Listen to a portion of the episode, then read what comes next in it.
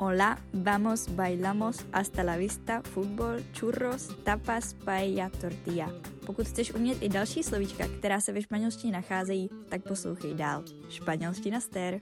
Hola, ahoj, já vás vítám u nového dílu podcastu Španělština stér a dneska, protože je pátek, ku podivu vychází epizoda na čas, pojďme mi zatleskat. Ne, myslím to s nadsázkou, ale jsem fakt ráda, že konečně jsem to stihla. A doufám teda, protože to nahrávám ve středu a tak nějak jako předpokládám, že to do pátku se stříhám. A dneska je teda čas na jazykovou epizodu a my se zase vrátíme k abecedě a tentokrát k písmenu N jako novela.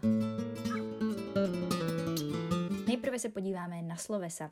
Zapsala jsem si nadar, plavat, potom jedno velmi vtipné slovíčko pro Čechy a to je sloveso naser, což znamená narodit se. A pozor, i když v češtině je zvratné, tak ve španělštině ne.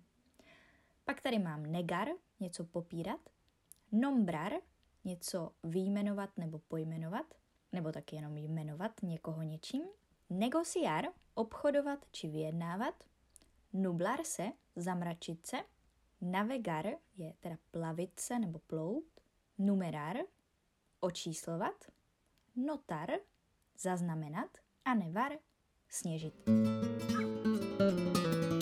Co se týče podstatných men, tak tam jsem si zapsala la novela, což je román, la nota, známka či poznámka, la niebla, mlha, la nube, mrak, la nieve, sníh, la natación, plavání, la nariz, nos, el nombre, jméno, el número, číslo, moje oblíbené vtipné slovíčko el nenúfar, což je leknín, la nevera, lednice, la naturalesa, příroda, la nektarina, nektarinka, la nata, což je šlahačka nebo smetana a nakonec la nuez, ořech.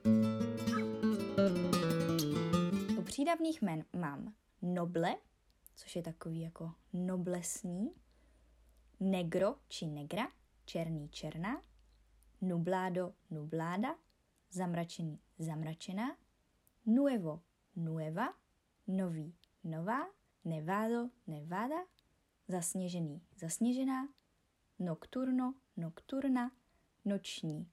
Tam je to vlastně v češtině jenom s i na konci v obou rodech a negativo, negativa, negativní.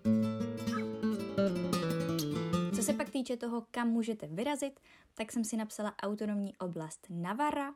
Navaru najdete na severu Španělska. Já osobně mám už teď na Instagramu uh, uložených asi třeba podle mě tak 10 minimálně míst, kam bych chtěla v rámci Navary vyrazit, protože ji máme poměrně kousek z La Riochy a mám tam fakt uložené krásné přírodní místa, kam bych uh, moc ráda vyjela na výlet, takže až se k tomu dostanu, tak můžete v budoucnu očekávat jako konkrétní typy na, na to, kam teda v Navaře, jestli to stojí za to, jestli to opravdu je tak, jak to vypadá na Instagramu a jestli teda uh, je to třeba finančně náročné, dostupné v rámci, teď myslím třeba dopravy, jestli tam jde autobus nebo musíte mít auto a podobně. To bude za mě teda dneska už úplně vše. Mějte se krásně a uslyšíme se zase v pondělí s další epizodou.